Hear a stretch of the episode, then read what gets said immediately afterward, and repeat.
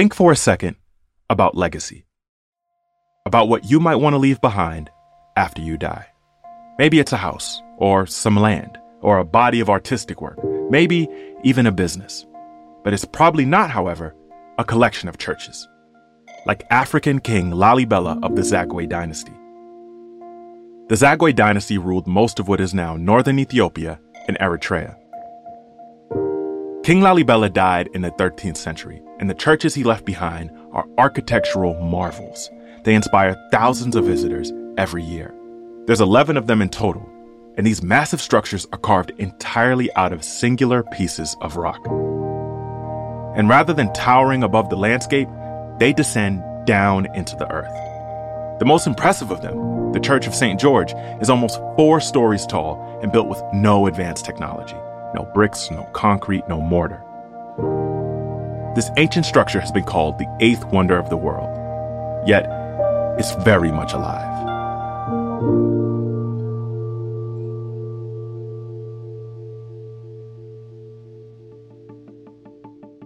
My name is Baudelaire, and this is Atlas Obscura, a celebration of the world's strange, incredible, and wondrous places.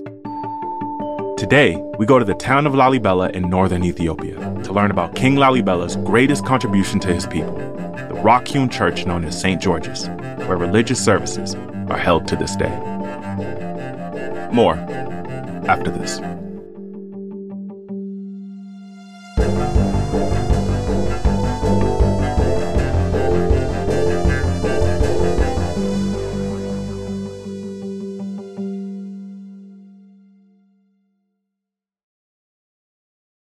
If you're looking for a place where the wide open skies and the towering mountains inspire you to find an untapped part of yourself, you might want to take a trip to Wyoming. It's a place where bold, curious spirits forge their own way on all types of adventures. There is no shortage of iconic, expansive landscapes out there. You can discover breathtaking hikes, stunning state parks, authentic Western culture, and other historic sites along with the tales of famous outlaws like Butch Cassidy and pioneers like Buffalo Bill Cody. The truth lies west. Discover yours at travelwyoming.com. For your next vacation spot, check out Texas for their vast landscape of culture, regions, destinations, and activities. Explore 350 miles of coastline and every kind of hiking trail, from strenuous to wheelchair accessible. Enjoy world famous barbecue and Tex Mex, and check out thrilling cowboy experiences. Travel Texas even offers an online trip builder that allows users to generate a custom, visually led trip matched to their unique interests. Visit traveltexas.com slash get your own to get the only trip to Texas that matters. Yours. The town of Lalibela is dedicated to its religious importance in Ethiopian Orthodox Christian lore. The town's economy is tied to the hundreds of thousands of Ethiopians who make pilgrimages to Lalibela to pray at the illustrious churches. You see, Ethiopians' relationship with Christianity is different than most of Africa. In West Africa, for example, Christianity can be seen as a tool of colonialism brought on by missionaries from the 15th century onward. But in Ethiopia, the relationship with Christianity is almost as old as the religion itself. And by the time the Zagwe dynasty rose to power in the 10th century, the empire was majority Christian. And King Lalibela, one of the 11 kings of the Zagwe dynasty, was a devout Christian. Of course, he was not only a king, he was a king and a priest, and later also canonized by the church as a saint. That is Fikru Waldi Georges. He's been a tour guide in the city of Lalibela for about 15 years. I should add that he's also a grandfather and did this interview while watching his grandkids, so you might hear them every now and then. Fikru is a local who learned about the legend of Lalibela in Sunday school and has a passion for the history of his hometown. Being from Lalibela is it's a, it's a privilege and uh, special to be Lalibela. You might have heard uh, or you might have read that uh, Lalibela is the hometown of uh, rock-hewn churches, which is unique for Ethiopia. Fikru told me that most of the people in the town of Lalibela know the story of King Lalibela and the rock-hewn churches. It's something you learn from young, and it instills a pride in the king that surpasses any of the other Zagwe rulers. Legend has it that at King Lalibela's birth, a swarm of bees surrounded him. Because of this, his mother decided to name him Lali Bella. Lal meaning honey, and Bella meaning eat. So literally, the name means honey eater, but it said the bees recognized the royal child and surrounded him like an army protecting its leader. His mother took this as a sign that he'd be a great and prosperous leader when his time came. But as Lalibela grew older, his commitment wasn't just to his royal duties. He also committed himself to his religion, Ethiopian Orthodox Christianity. Much of Lalibela's life is shrouded in mystery, but it's said that before he took the throne, he made a pilgrimage to the holy city of Jerusalem, and there he had a vision. The vision showed him that it was his holy obligation to build a new Jerusalem in Ethiopia. That way, his subjects wouldn't have to travel the almost 2,000 miles he did to see the majesty of the Holy Land.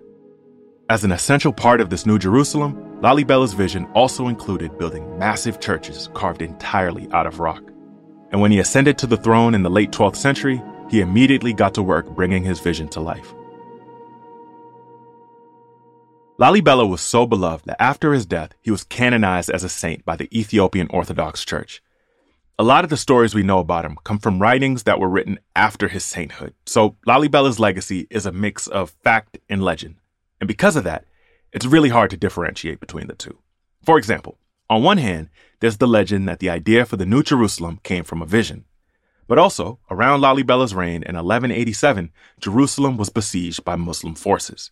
So some say that is why the New Jerusalem came to be. It was more of a practical thing. But others, including Fikru, insist that it was divine. According to uh, the Chronicle of Lalibela, uh, you know, he, he was chosen. Uh, he was like a messenger of God to recreate their own Jerusalem in the country. And the highlight of the New Jerusalem that King Lalibela built is the rock-hewn churches. There's 11 in total, but many say the most grand of them all is St. George's. Uh, I can say it's photogenic than, than the others. Photogenic might be underselling it just a bit. I mean, this church is a UNESCO World Heritage Site. The entire church is below ground level and carved entirely out of one massive piece of rock, making it more of a sculpture than a building. This means that when you walk up to St. George's, you see the reddish roof with crosses carved in first. But as you walk closer and look down into the hole, the church in its majesty reveal itself. When it was initially sculpted, it took thousands of men with hammers and chisels to make this thing come to life. The, the technique is you know uh, uh, it's like it's like sculpture uh, or negativity. So taking the material out. So they didn't brought any material to the site rather taking the material out. It's all the same rock like the planes the walls uh, the pillar uh, the gutter everything is the same rock after they dug a trench around a giant cube of solid rock the men split into two groups with half carving the outside of the church and the other half carving out the inside. But Fikru told me the men working on the sculpture weren't working alone. Ethiopian Orthodox Christians believe angels work side by side with the men. On the inside, St. George's has all the makings of your traditional church. There's crosses carved into the wall, rugs on the floor, and artwork depicting the Virgin Mary and Jesus. There's also archways and columns like in regular buildings, even though they aren't necessary with this entire building being one piece of rock. And Fikru also mentioned to me that the inside of the church doesn't actually look as big as it does from the outside because of how thick the walls and the roof are. King Lalibela didn't live long after St. George's finished, but after it was done, it immediately was put to use, and Sunday service at St. George's has never stopped. Every day, every morning, churches are open for a service. It's a living church, never been abandoned even for a single day. And it can't miss a day because today, from all over the world and especially all over Ethiopia, pilgrimages are made to all of the rock hewn churches of Lalibela, and in particular, St. George's. Because there is a belief that pilgrims to Lalibela they share the same blessing as the pilgrims to Jerusalem. So you can imagine how important it is. And we have several thousands of pilgrims every year uh, walk, drive, or fly. So uh, it's a church for all Christians. For a few centuries after they were built, nobody outside of the Horn of Africa knew of the rock hewn churches. Then by the 1800s, they became sort of rumors that folks in the outside world knew of, but that nobody had actually ever seen with what used to be a difficult journey to Lalibela. Recently, though, that's changed. But now, the last 20, 25 years, more, more tourists are coming from different parts of the world. Reaching the site no longer requires equipment and a horse. And have you been to a service at uh, St. George's? Oh, yes. Yeah. What's it like? Well, it's really impressive, you know. Uh, there is, you know, chanting and singing. People can stand even outside as well. So that's also part of the church. If the inter- inside is full, you still can stand in the compound or in the courtyard and attend the service. So especially on, on Sunday and on St. George's Day, there are, you know, hundreds, maybe thousands of uh, people gather to attend the service. Today, if you go to St. George's, it'll probably be pretty packed, especially if you go during the pilgrimage period, which is the week leading up to Ethiopian Christmas on January 7th. 700 years after King Lalibela had St. George's carved, it's still used by the descendants of his people. Maybe that was part of his vision. But either way, this place is a staple in Ethiopian Orthodox Christianity. For instance, this year, we expected about 1.8 million pilgrims. Hmm. This is from different parts of Ethiopia. So most of the pilgrims, if they even if they can uh, pay for transport, they still walk. Wow. Walk for several days, for a week, two weeks, because that's part of the pilgrimage. Lalibela's entire population is usually about 20,000 people. It's not that big. But the number of people in this Ethiopian town balloons to hundreds of thousands, and even as Fikru said, over a million. And those are people who don't need to make the thousands of miles journey to Jerusalem because King Lalibela made a Jerusalem of their own, right there in their home country.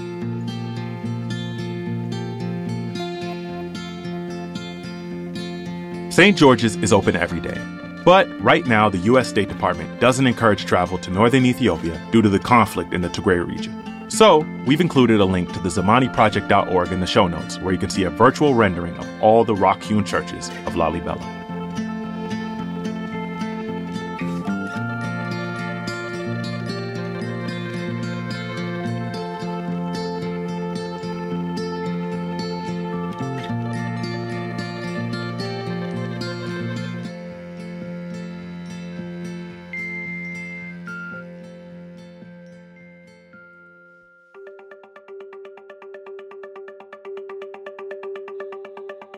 This podcast is a co production of Atlas Obscura and Stitcher Studios.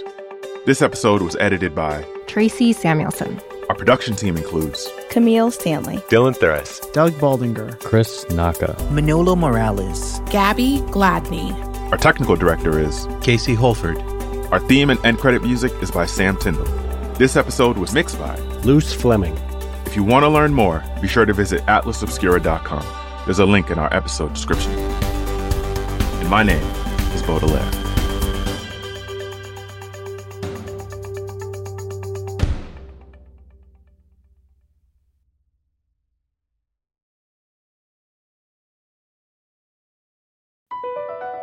BP added more than $70 billion to the U.S. economy in 2022.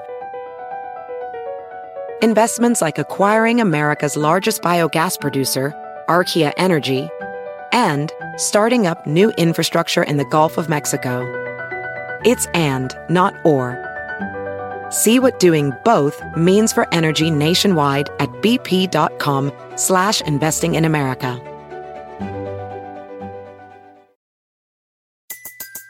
Everybody in your crew identifies as either Big Mac Burger, McNuggets, or McCrispy Sandwich. But you're the Filet-O-Fish Sandwich all day. That crispy fish, that savory tartar sauce, that melty cheese, that pillowy bun. Yeah, you get it.